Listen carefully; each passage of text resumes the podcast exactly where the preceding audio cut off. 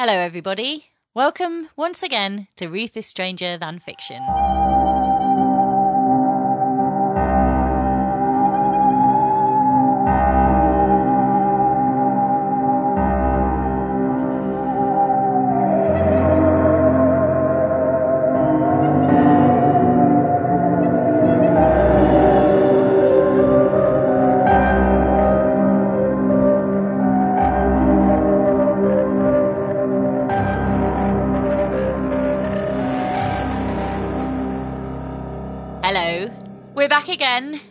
Episode of Ruth is Stranger Than Fiction. Hello, I'm your host, Ruth McPhee, and I'm here, of course, with the delightful Chris Rogers. Hello.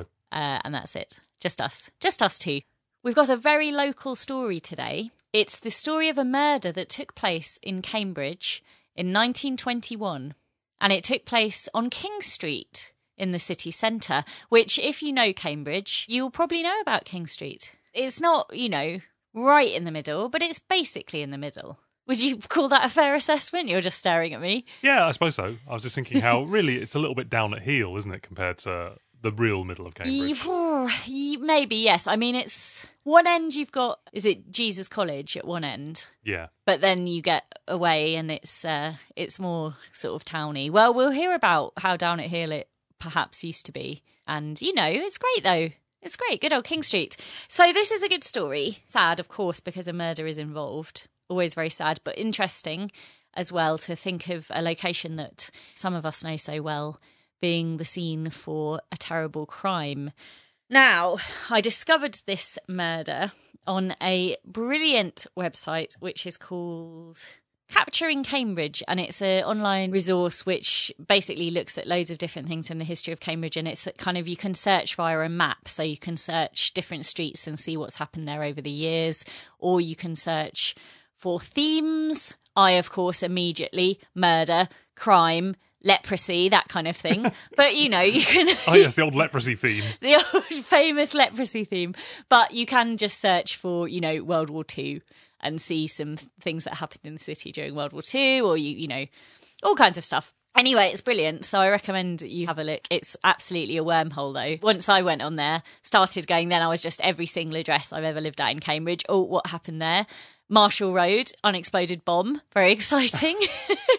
anyway, I, I highly recommend it, and it uses loads of archival material and things like old newspaper stories, records to do with ancestry, lineage, that kind of thing, to map out a history of the city.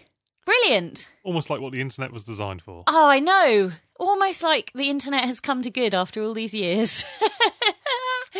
after all these years of bloody making Jeff Bezos a fucking multi, multi, multi billionaire, at last capturing Cambridge has brought some good into the world. So I've um, I've drawn a bit on that. I've kind of used that as a starting point to look at old newspaper stories and materials, and also a book called Cambridgeshire Murders by Alison Bruce. Niche. I well, you'd think so. And she talks extensively about this particular crime. Now, King Street. What do we know about King Street? Used to be where all the record shops were. Oh well, that's true. Not in 1921, but in No, in, In the, the in the late 90s. 90s. lots of independent record stores Yeah. w- were there, which are all sadly gone Parrot. now. There used to be two parrots, I think, didn't there? Greedy. Unicorn. Don't Uh, remember Unicorn. Garon Records and Books. That was mostly jazz. Streetwise. Mostly Streetwise uh, dance music. music. Yeah, it, it did used to have a lot of independent record stores, but yes, all gone now. It's also very famous for having rather a lot of pubs, and that's still the case, although perhaps not quite as many as it once had. And this inspires our drinks for tonight because there used to be something called the King Street Run. There is still something called the King Street Run. Now it's the name of a pub. But what do you know about the King Street Run, Well, Chris? are you saying then that the King Street Run as a thing, i.e., not a pub, doesn't happen anymore? It, mm, well, not at the moment. Well, no, evidently not at the moment. Uh, I think it still does, but I don't think on such a scale as I mean, it used to. so the King Street Run is working your way down the pubs of King Street, having a pint in each, Mm-hmm. yes, and trying to do it in the quickest possible time you can. and not go to the toilet. and that's key, is it? It's key because. For either top end or bottom end. exactly. No throwing up, no having a wee. Because the story goes, the local story goes, that in the 50s, 1950s, some medical students. Huh, always were- medical students. oh, I isn't it? know. They get up to so many, uh, so many scrapes. We're having a debate about the capacity of the human bladder. How many pints could the human bladder hold before it gave way? So there was there was some debate. Well, or before you have to relieve yourself. Oh, okay, okay. You know, not before it bursts Not and bladder fills, failure in dramatic fills your insides with urine. That would be awful. Um, no. oh dear. No, they were having a debate. How you know, and somehow it came up. Oh, I reckon someone was like, I bet I could drink all down the length of King Street, pint in every pub. My bladder can take it. Is it the case that the quicker you do it, the more chance you've got of your bladder not giving away? Maybe like in competitive eating, you just have to put it all in really quickly before your body has Realizes out. what you've done. Before your body works out something's gone wrong inside. How long does it take liquid to reach the bladder from the mouth? Um, It passes through the stomach first, right? yeah, it must. There's and then not is a there some kind of pipe. processing that goes on before it? All I can say is, when I drink a cup of tea, that's coming out Yeah, quickly. tea's a diuretic. It's coming out quickly. and we all know the rule about pints. As long as you don't break the seal, you'll be okay. That's true. Yeah. That's what we all used to say when we were young, drinking pints. Once you've made your first trip to the toilet, all bets are off You're after that. haul. Exactly. So the idea was, yeah, you have to go down these pubs, start at one end of King Street at what is called the St. Radegund now, smallest pub in Cambridge, and work your way towards the town end, having a drink in each pub. And at one point there, I believe, were as many as 12 pubs. How many are there now? I think there's about five now. I was going to try and count them all, but it's that Yeah, boring. yeah, probably a bit boring for non-Cambridge based listeners. But if you live in Cambridge, why not try counting them in your head at home? Count them now. This isn't lockdown learning. pub based learning. But yeah, so it was quite a challenge. I don't think there were quite as many as 12 in the 50s when the challenge began, but at some point in the intervening years there's definitely there's a lot of pubs. It's really not a very long street as well. I just want to make that clear. It's what a couple of hundred meters. yeah. Yeah, it's not long. So they really cram those pubs in. We're not going to drink 12 pints. That would be ludicrous. Uh, and I certainly would have some bladder issues if we were to drink 12 pints in a row. So, but what we are going to do Not do, least. not, not least bladder issues. Yeah. What we are going to do though is we've got a selection of beers and we're just going to like drink our way through them. and that's our King Street run. We've gone vaguely themed. Like I remember in the King Street run, the pub, they always used to have Doom Bar. So we're going to start with Doom Bar. Shall I pour? Yeah, sure. Listen to that fizz. Listen to that fizz, my friends. Ooh, ooh, I miss going to the pub. Ooh, we'll just have to pretend with these these uh, bottle bottle pints. Okay, let's start our Doom Bar, and I can start to tell you the story. So, look, the King Street Run pub crawl. It's got nothing to do with this murder. It merely happened on the same place where later a pub crawl would take place. The tragic victim in this case was a woman called Alice Maud Lawn. And Alice Maud Lawn, I'll just call her Alice from now on, ran a shop on King Street. Was it a record shop? Uh, it was a general store. She sold things like dairy products, bread, tobacco seems to feature quite heavily. um, the kinds of things you would just, you know, pop in, you know, get some eggs, get a loaf, maybe a paper. Could have had some papers, don't know. And she ran at this shop on King Street in the building that now houses a kebab shop, the Super Kebab House.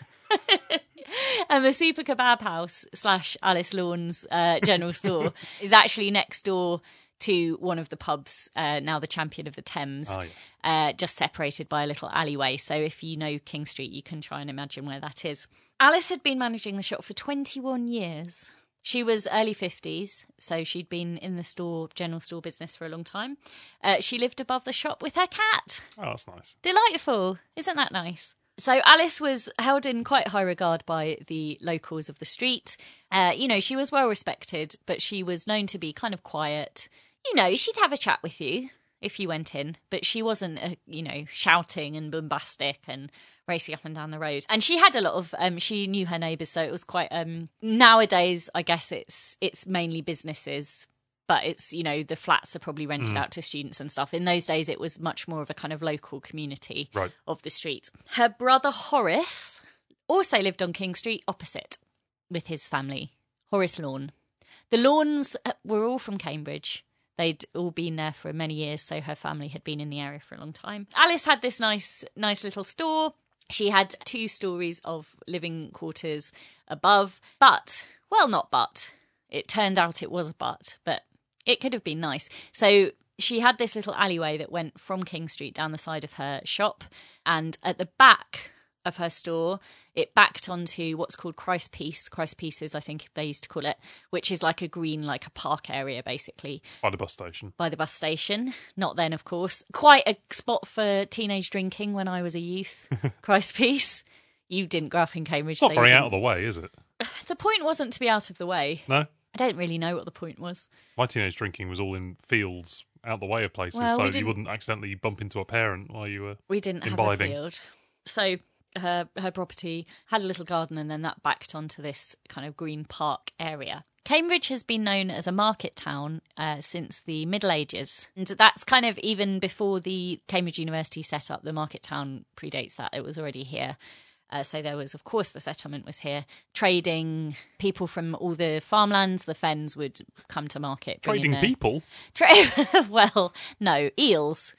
Predominantly, it was eels. No, it was, you know, the usual farm stuff. And there's a market square in the centre of the city. That's still there. That's still trading. Just about. It's long been a hub for commerce and community. And to some extent, it still is today. But what's less well known is that there also used to be a market for not certainly that those many hundreds of years, but at the time of Alice Lawn's murder, there was also a market held on King Street Ah, on Wednesdays. So that was a smaller market, but it was always very busy. It would A street bring, market. yeah, like a street market. It would bring a lot of people to the area, bustling, busy Wednesday morning. Now, Alice was not wild about this because she thought that the market brought in disreputable types from as far away as London. oof. And it brought, you know, she was happy with her local regular customers. She just and didn't like the competition. well, maybe, maybe. And she also used to be, this is all from, you know, neighbours spoke about it afterwards.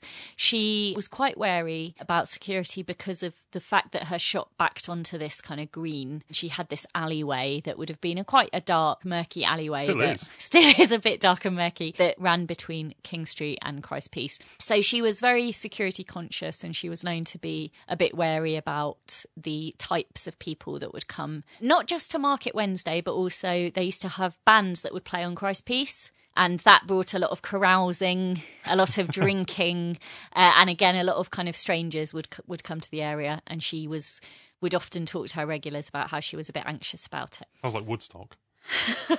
on a much, much tinier scale. One thousandth of the size of Woodstock. I quite like the idea of having bands playing on Christ Piece. Presumably, it was like brass bands at the bandstand type. Um, yeah, bands. I think so. But yeah, it was, you know, it was a busy time and she she would always make sure so it was known to be very security conscious, lock her back door very carefully. Didn't like the out of towners, bit worried about the kind of people that were that were coming into Cambridge and King Street for these events. foreigners. Well, certainly non-Cambridgers. Yeah, I mean it's bad enough, isn't it? Non Fenlanders. it seems like it was the London types in particular Right. that she was concerned about. Those, yeah, big city types. Unfortunately for Alice, her fears were proved correct. The sad events took place on Market Day, Wednesday, the 27th of July, 1921. First, something was noticed to be amiss around 11am. A regular customer attempting to buy some tobacco spotted that the shop was closed. He thought, well, it's a bit unusual, but she does sometimes pop out, so maybe she's gone to get some supplies or whatever. So he thought, probably nothing, I'll come back later for my tobacco. After lunch, however, the shop was still closed. He thought, this isn't like Alice, not to leave the shop unattended all day, locked up so that no customers can get in. He went across the road to the house of Horace Lawn. Horace was at work, but he was able to let Alice's sister in law know that Alice wasn't at the shop and he was a little, getting a little bit worried. Because the sister-in-law hadn't spotted. The shop across the road. Well, I don't think they were directly opposite. Oh, okay. Plus, market day's going on. Oh, yeah, all right. You don't know what she can see and what she can't see. She's probably busy with her own shit. She's not just peeping out of the curtains all day. Oh, what's Alice doing? If you're the sister-in-law or the kind of person who doesn't like foreign types, you are just peeping out the curtains all the time. Can I just say, I don't think you've fairly characterised Alice about not liking foreign types. Come she on, in the just, 1920s, people from London, that basically equates to foreign She types. was just anxious about security. A woman on her own in the house, she wasn't sure what would happen. And she was right to be worried. The sister in law agreed, actually, this is really unusual. We should try and find out what's happening. So she contacted Horace. He was called in, got the spare keys, opened up the shop. A terrible sight greeted his eyes, and that of a neighbour who had come in for moral support. There were signs of disturbance in the shop, and Alice, poor Alice, lay dead at the foot of the stairs in a pool of blood. It was evident she had been deceased for some hours already. Of course, the police were summoned immediately. Constable Alfred Flint was first on the scene. What do you Solid think? name. Solid, I know. That's such a good policeman's name, Alfred Flint. I tried to find out more about Alfred, but I couldn't. Uh, you wanted to find the uh, famous case that he cracked later in his career. Yes, exactly. or earlier, or you know, just anything, just anything about Alfred Flint, but I couldn't find much. But Is he is he close to retirement solid. age? Just trying to predict where this is going. No, because he's No. only a constable. Okay. So he's he's probably. You just think that because he's called Alfred, but in those days, young people were called Alfred. it's back though. The youngsters are back on the Alfreds, aren't they? So Alfred Flint turns up and he performs a initial search of the premises. Firstly, of course, checking that nobody else was still at the property. Had to check shop level and the two domestic levels. Nobody was found. They did a bit of a examination of the body, of course, trying not to disturb it too much before the coroner could get there.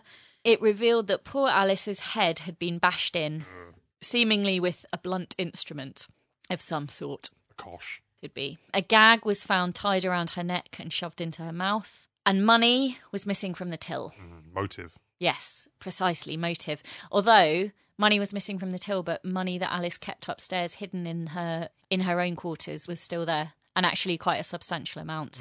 That whoever it was had missed. They'd just gone for the till and not got much because the shop hadn't been open long, of course, that day. So they quickly surmised that Alice had probably disturbed a burglar at work and a struggle had ensued. Alice had come off worst and the assailant had left her for dead. Pointless. A pointless, stupid crime. Constable Flint made a couple of interesting discoveries as he searched the house. A bowl in the scullery sink, which contained water that had been dyed red, and a cloth was placed nearby, also covered with red stains. I thought you were just doing like a strange old euphemism for blood. red the God, red water. that's what Salad Fingers says. I like it when the red water comes out. Uh, I thought of salad fingers as I said it, and I was like, I phrased this very strangely. But it wasn't, you know, it wasn't a bowl of blood, No. and it was a bowl of water, but the water was red. Okay. Dyed red. Yeah. This stained cloth was nearby. And also in a cupboard under the sink in the scullery, he discovered a small chopper or axe with a wooden handle, and the handle had a big damp patch on it.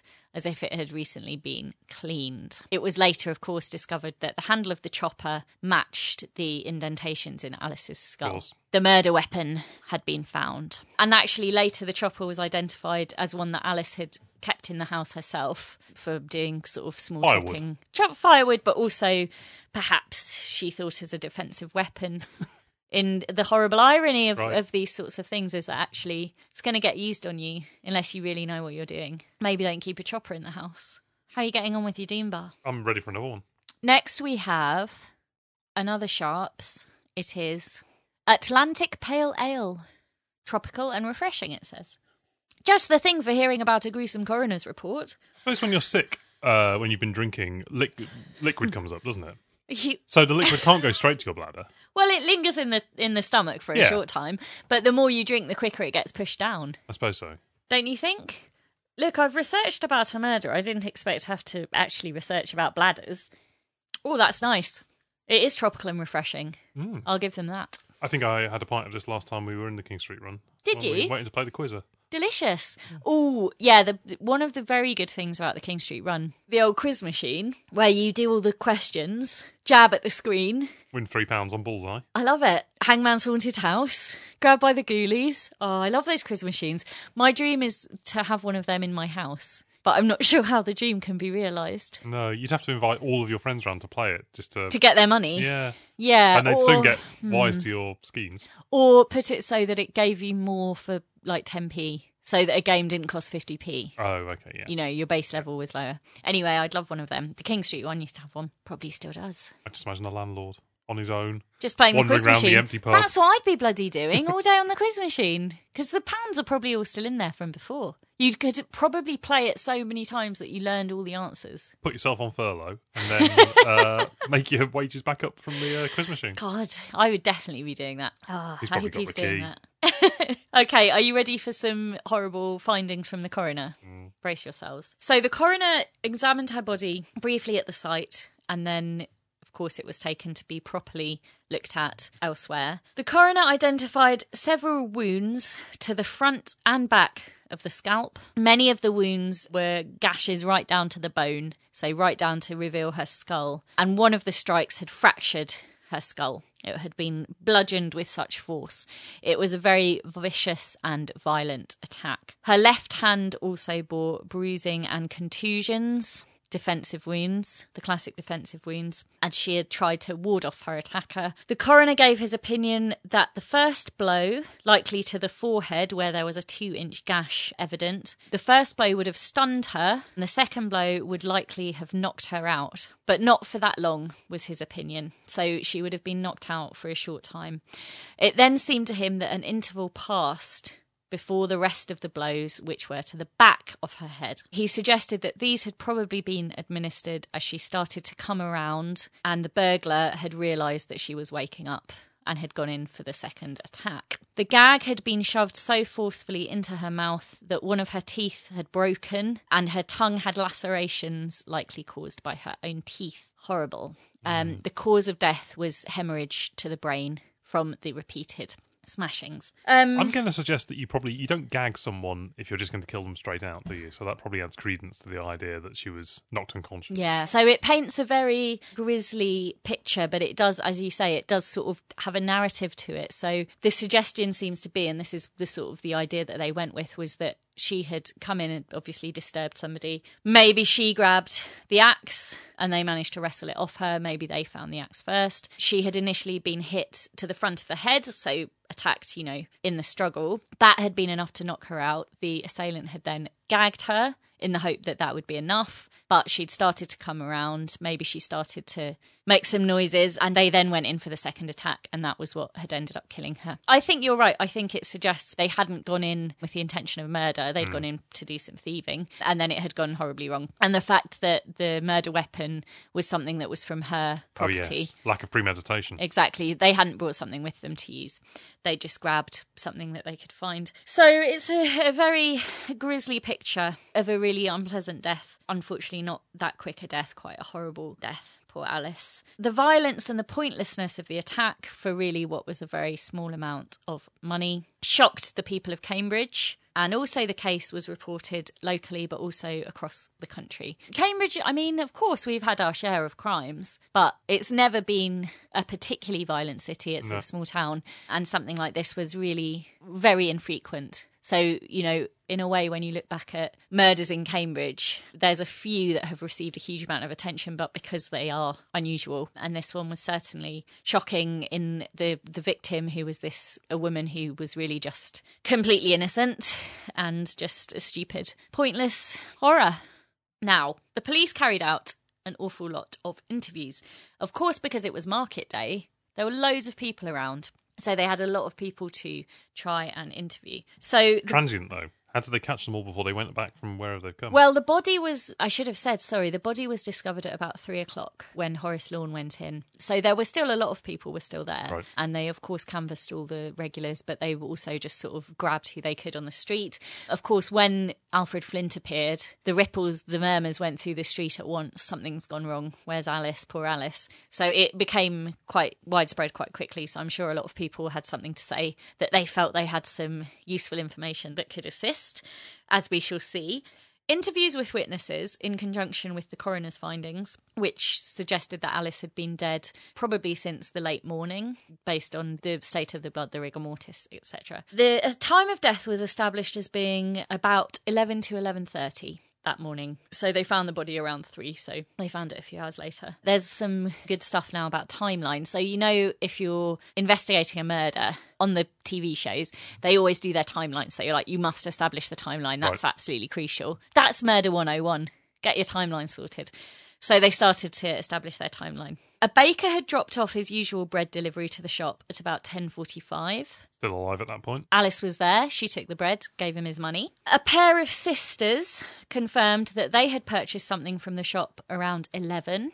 Alice was there, the shop was open. We know that sometime soon after that, the tobacco buying regular Yeah. had come to the shop only to find it closed. Hmm. So, 11 o'clock ish, the girls reckon they went in. Shortly after 11, the shop was shut. Small window. Another neighbour called Rose Rolfe, who was passing down the little alley next to the shop, said she heard an unusual noise sometime around 11:30, although she couldn't be absolutely precise. She said, "I heard a little muffled noise of some description, a sort of dull noise.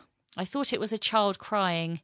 It was a quiet noise. Horrible, isn't It It was like a whimpering last whimper. Yeah, a very horrible, chilling, chilling testimony there from Rose Rolfe. And there was also a 13 year old called Jack, Jack Cornwall, who proved important. He said, not information about Alice's whereabouts, but he said he'd seen a man going through the back gate of Alice's property. And he said he was much more sketchy on times because he's a small boy. but he says he thought that was sometime between 11 and 12 Right. he saw he saw this guy going into the back gate and he said he remembered because he this is absolutely classic as well he saw the man going in and he was like oh i lost a ball in there i kicked a ball in there. This is my opportunity to get in and see if I can exactly still find it. um so he he was going to go in and then he was like oh the gate's shut again i can't get in and get my ball so that had stuck it in his mind he'd remembered that he'd seen someone going was he in. a Christ Pieces teenage drinker? Was he a, a, a reliable Oh, witness? there's no uh, info on Jack Cornwall's reliability. I see no reason that we might doubt him, though. Well, actually, I say that there's some very unreliable witnesses coming up. And much of this information about this kind of timeline witness reports came out at the inquest and was subsequently all written up in great detail in the papers of the time, eager This is, to this is Flint's everything. fastidious work that's provided all of this I guess so. Flint's good canvassing. Flint's good recording of, of Mm. times and statements and things. Okay, so much of the information came out at the inquest, which commenced a few days after the death and was widely reported locally and nationally. So a clear picture was emerging about when and how Alice had met her unhappy end. But at this point, it really didn't seem like the police had anything to go on. There was no sort of obvious candidate for the crime. The motive was burglary, which uh, on market day, which, you know, obviously means it's not somebody that's necessarily even knows her. It just be an opportunistic attack or It's an quite opportunistic bold, theft. though, isn't it? If you know, market day, it's a busy day. It's eleven o'clock in the morning. Yeah. You're just going to go in a shop and steal the money. Well, I think what happened and what is the impression I get is that she had was in the habit of sometimes closing up very briefly to pop, you know, up the road to get some change or something.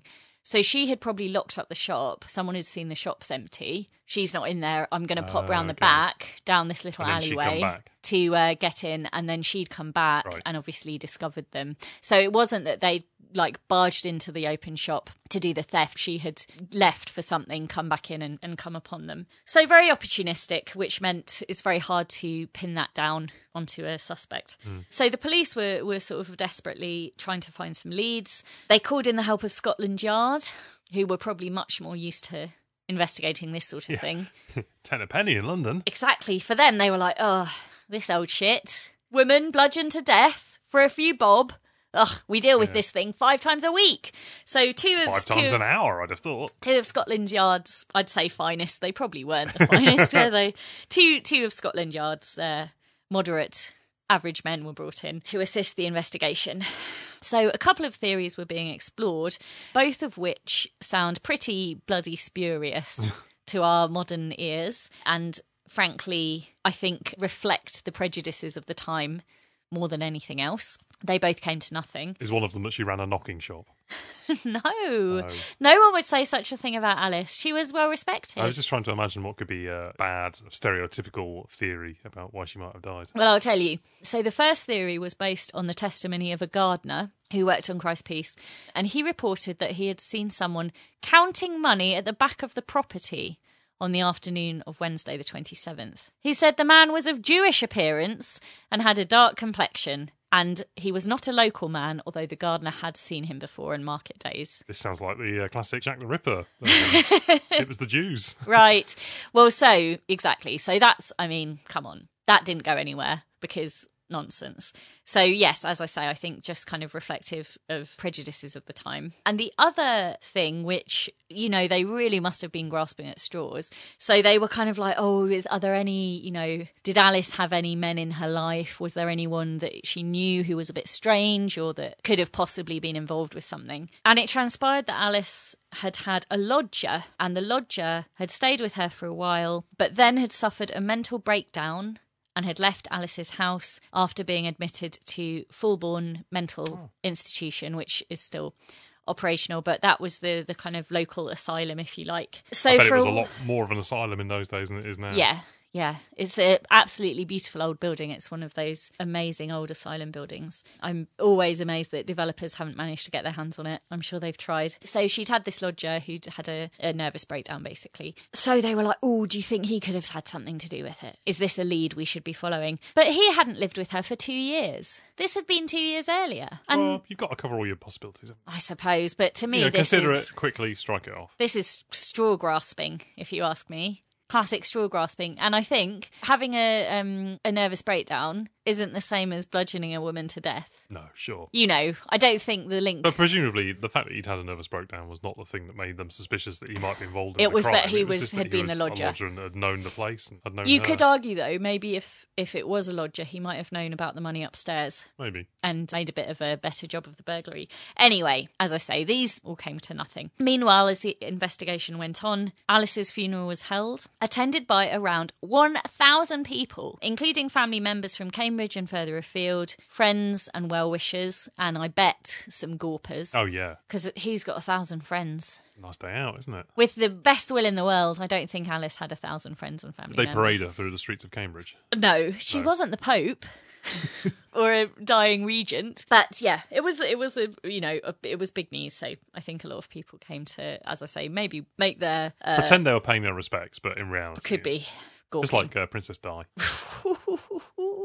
and Alice was buried in Mill Road Cemetery in Cambridge, Oh, yeah. which is a interesting old cemetery. I'm going to drink the rest of this because I think we need to get on with our pub crawl. Ah, okay, that one's gone in. What's next? Wolf Rock. Wolf Rock. Wolf Rock seems like just the kind of thing a disreputable Christ Piece goer would drink. Yeah, Chris has really put quite a lot of um, foam on these. Could you hear him slurping? He was trying to slurp his foam off. I'll try. No, isn't it audio sexy magic or something? What's it called? ASMR. ASM audio sexy magic. Ah, Ruth. Audio sexy magic. No. Here it comes. Mm. My foam's gone. That was just beer. We'll do the King Street run when we're allowed out again. It can be our celebratory. The pubs are open. We're allowed to do the King Street run. Finally, I will learn the capacity of my bladder. But no, I'm going to go to the toilet. I don't hold to this. I'm fine. I'm fine on the no vomiting rule, but I'm not happy about the no no weeing rule. I reckon if there's only five pubs, is there only five pubs on King Street now? I reckon I could do five pints without a wee. I think you could, but I don't think I could. I think I could do. Ooh, I could do three, but I wouldn't be happy. and then it would really be desperate times. Also, as soon as you went out into the cold, that's going to hit your mm, bladder, Yeah, do it in the summer. Well, it's going to be the summer before we can go to the pub, isn't it? probably. Are you ready for some news? Yeah. It's the 5th of August, just a couple of weeks after the murder. Yeah. A breakthrough, or so it seemed. A man identifying himself as Jack Varden handed himself in to Tottenham Court Road Police Station, hmm. Saying that it was he who had committed the Cambridge murder. The Cambridge murder. The Cambridge murder, well, at the time, it's all anyone was talking of, even in Tottenham Court Road. so, hooray, thought the police. We've got a good lead here. He was quickly interviewed, but all too quickly it became apparent he had not done the murder. Oh. This Jack Varden, they interviewed him, and it turned out he actually really didn't know very much about the murder. The confession was a hoax. Indeed, the fellow soon admitted so. His real name was Ernest Shaw Watson, and he'd never even been to Cambridge. Oh, what a chancer.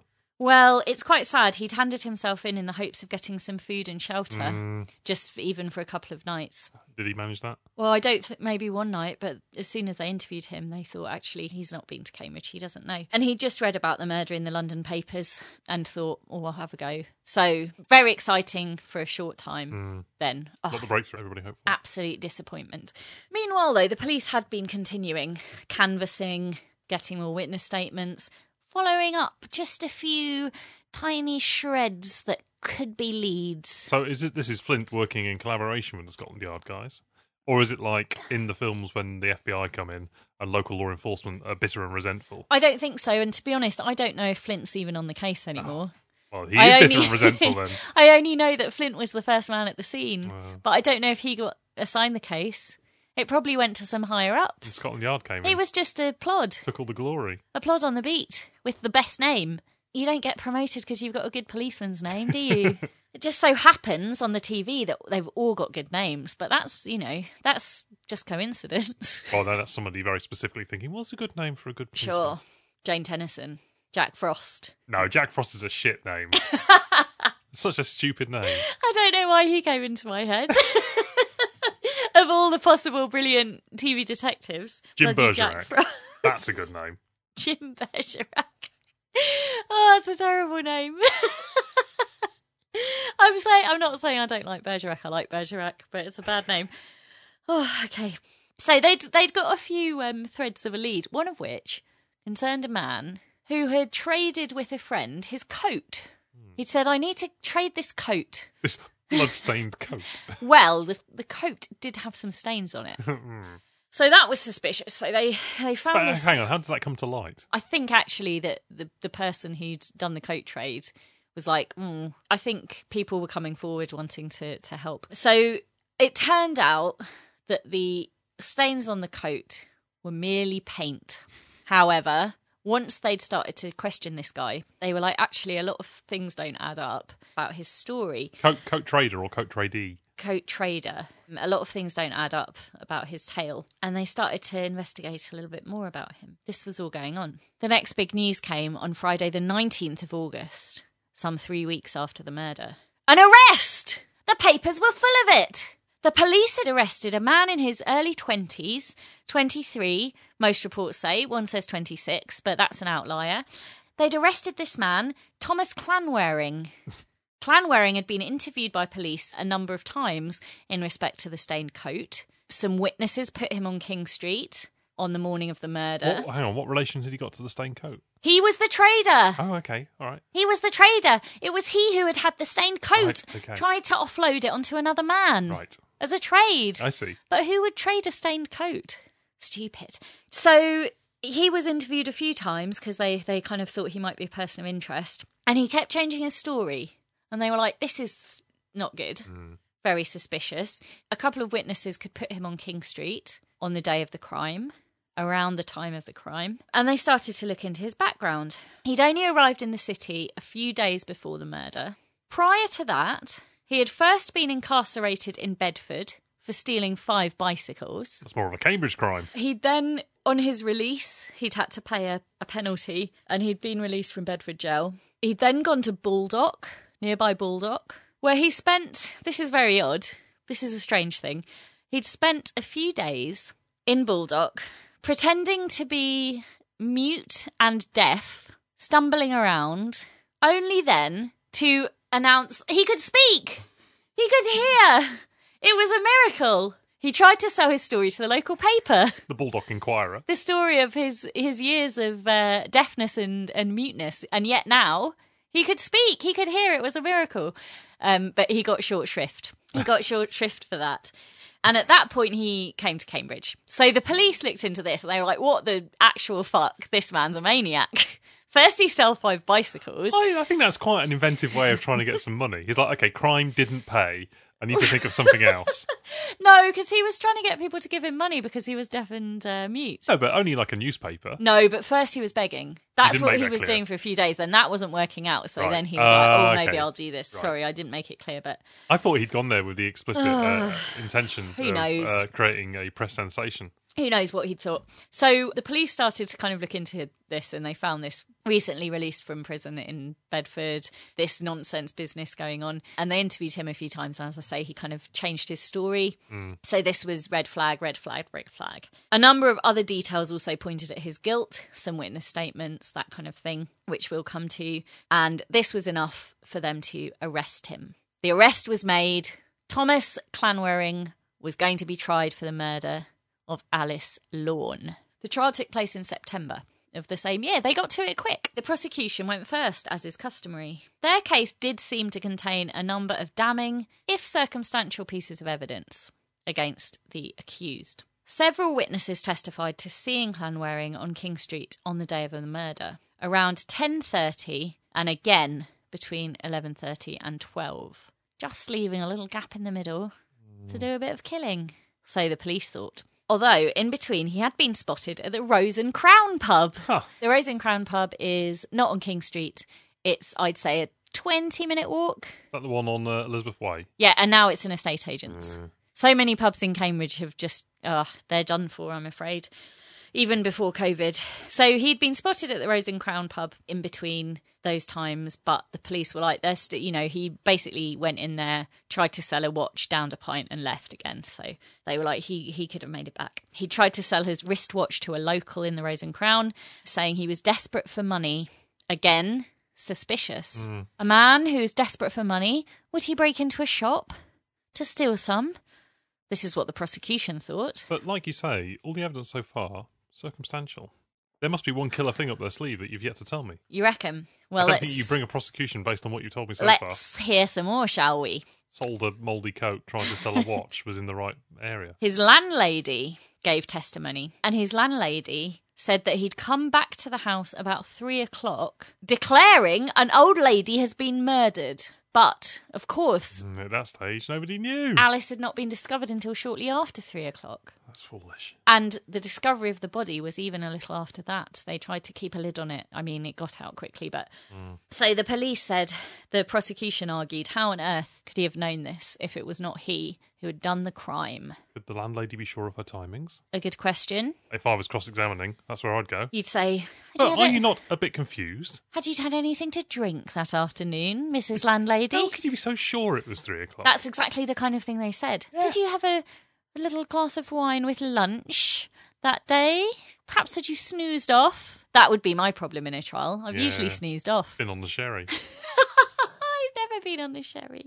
But the landlady could have been. But they thought that that's a, a knockout blow almost, just with all this other stuff. Yeah. Furthermore, in his possession had been found a blue bank bag from Lloyd's Bank, the same exact style of bag as several that had been discovered in Alice's shop. Seems a bit more damning. Upon questioned about where he had got the bag, first he said he'd picked it up at some kind of race course thing. Then he said, Oh, no, I found it here. So his story again, he couldn't give a consistent story about where he'd got this bag from.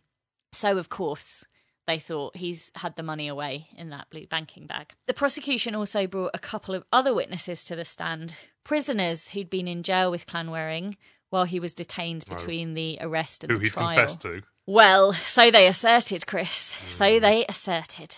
They said while he had not confessed outright, he had basically heavily implied that he had done the killing, even going so far as to saying, I will hang for it, and doing like a jolly.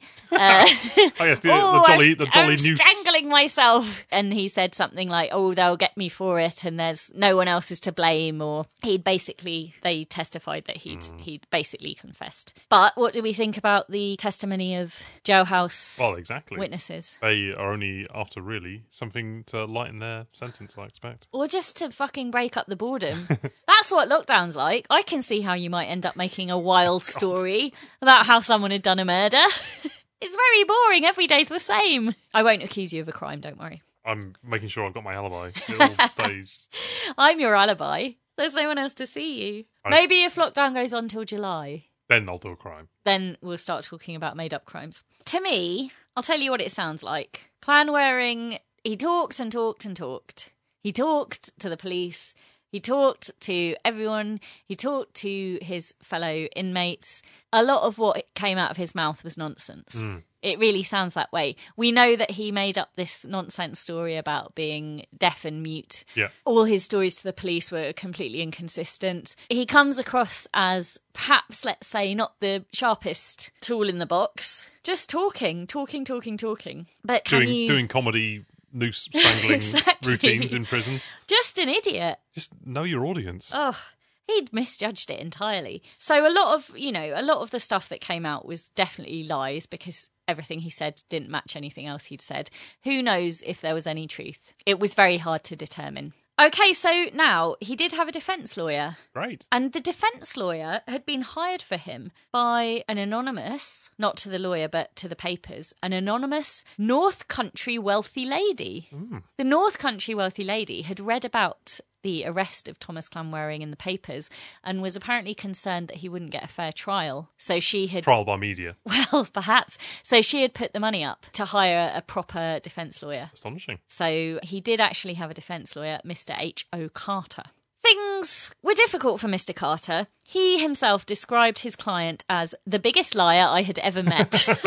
Still, Mr. Carter. And that's coming from a lawyer. Well, exactly. He's met a lot of liars. But I think that reinforces this idea that it was just a stream of da da da, this and that. Oh, buy this wristwatch off me. Take my coat. Oh, I've done a murder. Away. you know, that's how I imagine it. Just, you know, nonsense. Like the music hall. Exactly, a, a, a musical man. So, Mr. H.O. Carter, while conceding that his client was a liar, also, of course, wanted to do his best. And he could see this is all circumstantial evidence. Yeah. Nothing actually, apart from perhaps the blue bag, nothing concretely links him to the scene. No blood was found on any of his clothing. The red stains on the coat turned out to be paint. You know, there was nothing belonging to him found at the, the murder scene, all this kind of thing. Yeah. Sure, he was at the King Street location, but so Who were. wasn't? So was everyone. It was Market bloody day. market day. So Clanwaring came to the stand himself. He contradicted his own previous testimony several times, and the judge actually challenged him about these discrepancies. And this is a bit sad. He said the following Your Lordship, I am not a very intelligent man, and I hope you'll excuse me saying such a thing, but I can't penetrate my mind on these actions definitely. Basically, saying he's that saying. he can't confirm he did or didn't do it. Well, he when they're like, "Where were you at this time? Why did you try and Oh, I sell watch? What was?" He he basically gave lots of different answers, and then he just said, "I'm not very clever." But presumably he's he's protesting his innocence. yeah, he's he's saying he's innocent, but he's not able to properly account for himself. And he says to the judge, "I'm not, I haven't recorded these things. I am too stupid." Too stupid. Of course, a stupid person can very well do a murder. Yeah, that's not a defence. No, it's not a defence. It's not much left of our story. Should we have our last drink? We're on the King Street Run. Jam it in your mouth. Okay, the last drink is our hobgoblin. Now, I requested a hobgoblin especially because I always remember going to the King Street Run and they had a sign up behind the bar of the hobgoblin, famous the famous emblem of the beer, and the hobgoblin was saying, "What's the matter, lager boy? Afraid you might taste something." Do you remember that? Yeah, terrible. Because hobgoblin used to be much stronger, I think. No, I think it was just a general snobbishness about kind of real ale around that time that probably doesn't carry uh, I bet that sign's still there. I bet that hobgoblin sign's still up. Anyway, the trial progressed. Clanwearing's lawyer put up a robust defence. The wealthy lady had hired a good one. He argued, as you have said, that most of the evidence, if not all, is circumstantial at best.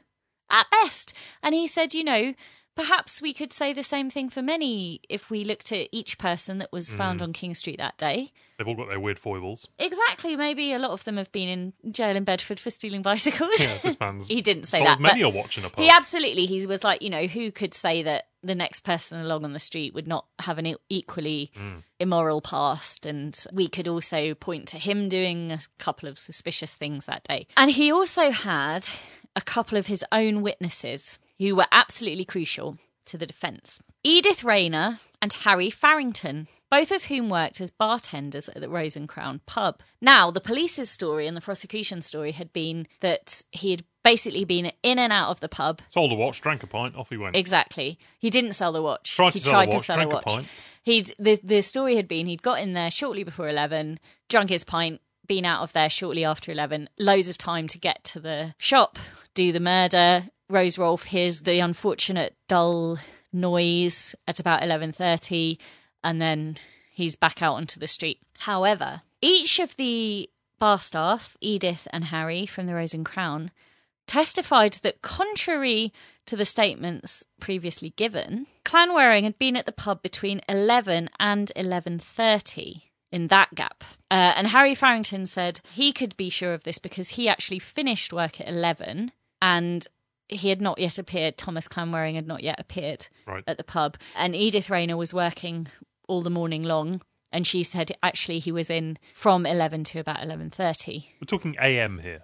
AM! Right, okay. I was just like, he finished work. He finished his shift in a pub at 11 a.m. I don't suppose there were licensing laws. I guess not. Yeah, I did think about this because he could have been doing something like cleaning. Yeah, I suppose. I don't know what he was doing. Or maybe they were doing breakfasts Yeah, sure. For the market. And. I don't know when the um, 12 till, you know, No. you can't serve beer till, serve alcohol till Was it, 12 was it and wartime? Yeah, this was 20s. Yeah. The roaring 20s, don't you forget. Yeah, right. They were probably downing pints at bloody half past Probably. nine. Ooh, a pint with your sausages, your morning sausages, delicious. Like was- an airport Wetherspoons. I love it. It was probably quite wheat beer, so I know I did think the same. I was like bloody Thomas Clanwearing. Also, maybe that's why he can't really account for his actions that day. he was It's by 11 a.m. in the pub at bloody eleven. Anyway, so these two they gave their testimony. The lawyer, Mister H. O. Carter, he said, "Now let's think about the locations of these places. If Thomas Clanwaring was in the Rose and Crown between eleven and eleven thirty, he could not possibly have committed the murder." Nope.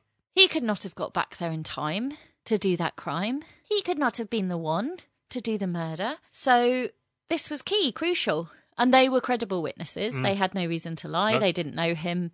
They, of all people, would have been sober, Yeah. probably. Uh, and also, I think, I mean, I'm just projecting, but I think things like times that you finish and start work, you know for definite, don't you?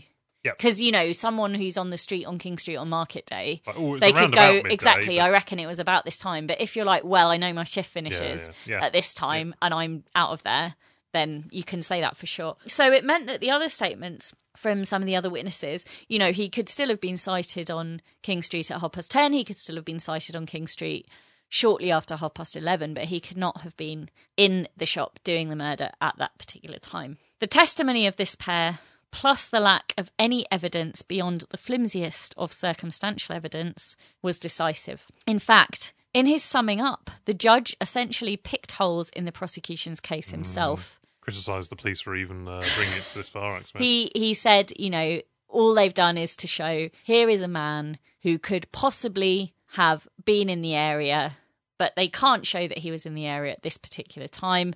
And how many other people could this also be applied to? Hmm. They have not proved at all that he was the one who was there and that he was the one who did the crime. He basically dismissed the testimony of the other jail inmates. It was like, well, that doesn't show you anything. He didn't confess at all, actually. All he did was talk about the fact that he was being tried. He didn't actually give a confession. Plus, can we take the word of these inmates? And he, yeah, he basically was like, no. And he, he really instructed the jury that they must acquit. If the gloves don't fit, you must acquit. If the stains aren't blood, you must. Hmm. You've, you've sent yourself down an alleyway If there. the stains are paint, I mean, the no. problem is you've got to make it rhyme with acquit, because that's the only word for acquittal. You could rhyme with not guilty. yeah, I can't think of anything. So, anyway, yeah, he said they haven't done enough to prove his guilt. There isn't a strong enough case here. Mr. H.O. Carter had done his job well. But who's to say, had that wealthy lady not stepped in, yeah. Yeah. would Thomas Clanwearing have had a fair trial? So we're satisfied then, are we, that the uh, testimony of the pub workers is accurate and that he can't have done it? I see no reason to doubt them. And I, I mean, I have only to go on what I've read. But yeah, anyone could have done it. The judge also pointed out if he had done it, why would he have hung around the street afterwards, t- chatting to ladies in the street. The matter of, of him telling the landlady, the judge basically was like, well, it would be easy for her to have just Got by half an hour got the time wrong. Yeah. And by half past three or not long after, it was known. It was known that there had been a murder. So he said again, it's it in a way it doesn't matter because that's not enough evidence on its own to bring him in. So he therefore was found not guilty. What do you think? I mean, seems seems like the right Yeah, verdict. you think so? If there's any doubt, I mean, I know that's the thing that uh, lawyers play to, isn't it? Just Yeah. instilling doubt. But the Well, that's the system. yeah, You prove guilt, you don't prove innocence. Yeah. You've been a jury person twice. I You have. should know more than anyone. Well, not not really more than anyone. Well, no, not more than a lawyer, but I've never done jury service, so Right. I don't know how it works on the day. the thing I always remember is, as you said, the prosecution always goes first. You are basically by the end of the prosecution convinced of the guilt of Yeah. the. You're like, uh, I can only defendants. see this Yeah, possible exactly. narrative as because being of the one the that way makes sense. the way that they have constructed it and played it Yeah. out. Only for it all to fall apart at the point when the defence start, and you realise, oh, actually, there is a dispute about this fact. This is not as clear cut as Yeah. it seems. And then all of a sudden, there's doubt, and you can't. Yeah. Once there's doubt, you can't you can't acquit. No, you can No, acquit. You must acquit. You can't convict. The glove doesn't fit. I I mean, even when reading in like in detail, when I was reading through the reports of this trial, by the I was the same. So by the time I got to the end of all here's all the prosecution's things, the witnesses saw him here, here, here. He tried to sell the watch. There was da da da. He couldn't explain where the bag could come from. His story kept changing. I was like, oh, he does sound. Oh, this is sounding bad for Thomas Clanwearing. But yes, of course. Then you hear from the defence, and you're like, well. They're Of right. course, of course, the prosecution didn't mention that thing. Of course, they didn't say that all their evidence was circumstantial because, yeah, so it's uh, he was acquitted, which all, of course, leaves us with the question: the great unsolved murder. Who killed Alice Lorne? Do we know? I can't tell you. No. I haven't got an answer. They had no one. They had no one else. So Alice Lawn's murder remains officially unsolved. Thomas Clanwearing Just Get on, acquitted. get on Reddit. We could cold case it. I don't think we can cold case this one. so it remains to this day one of the best known murders in Cambridge history, and it's unsolved. I was convinced there was going to be some comeback on the dyed water. And you're like, but the stains on the coat were only paint. And then I thought, it's gonna be, oh, well, the uh, dyed water is paint. And then there's going to be something that links into it. Uh, And that's but how you're going to go. This isn't a TV show. No, well, I thought that's. I thought you'd Chekhov's It's- gunned me. It's not like it. It's not like Chekhov's gun. Sometimes it doesn't go anywhere. Yeah. So yeah, I'm afraid I don't. I mean, it's very dissatisfying for everybody that I don't have a comeuppance or I don't have a conclusion. But there we are. One of the great unsolved murders of Cambridgeshire, the murder of Alice Lawn. I like the way you say that. Like there's a massive list of unsolved murders. No, Probably there's not many. actually, isn't There's a few. Yeah, sorry. I Oh, did. never You know. wanted a twist. I, I just thought there was. I thought there was going to be a conclusion. I didn't have it. Oh, it was Alfred Flint all along. First on the scene, eh? yes. How 'cause convenient. Actually, if it was a Agatha Christie, I mean, she wouldn't write about these people because she only writes about toffs. But yeah, it would be like, oh, Rose Rolfe, who said that at eleven thirty she heard a dull noise from inside the shop. Actually, had been inside the shop at eleven doing the crime, and she'd said it was eleven thirty to throw them off. Or tiny thirteen-year-old Jack Cornwall oh had yeah, wanted his ball back. yeah, realised he'd left some vital evidence at the scene and was trying to get back in. exactly, or you know, something silly would transpire, but no, No, that's real life though, isn't it? That's yeah, the thing. exactly, that's real life. It's all very well trying to pretend. It wasn't the brother Horace. There was no inheritance to to get. Actually, I say that it tu- no. It turned out she did Horace have ends up at the shop. she did have quite substantial savings It's hidden upstairs. and in the bank, so she actually was quite wealthy, but no one knew. Lloyd's Bank. Yeah, Hmm, interesting. What you're saying? Lloyd did it. Is that what you're saying? Just because of the presence of uh, the old uh, Lloyd's Bank thing. That would be the other, the other, the other Hollywood ending would be like he gets off, and then there's just like one little thing at the Yeah. end that. Yeah, I mean, it. it's possible he did do it. It just wasn't proved enough. So there we are. I'm sorry, everyone. But it's an interesting story, and I think if you know Cambridge, you can imagine the scene. It's quite nice to think of every time you walk down a road of everything else that's happened. Not for us because we live on a new development, so every time when Chris and I walk down our road, we're like, "Well, this used to be a field."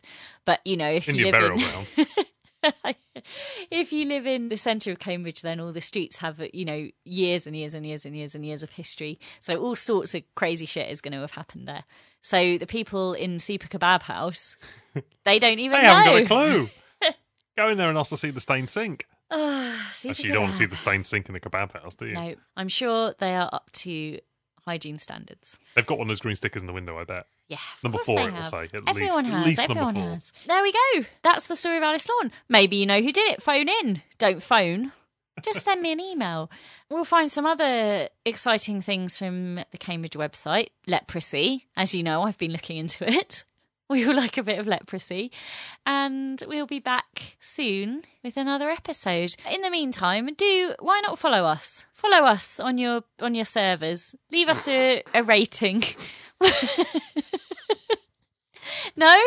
Yeah, Not- something like that. Okay. Follow us on your podcast provider. Click follow. Then every time an episode comes, you'll just get a little pop up.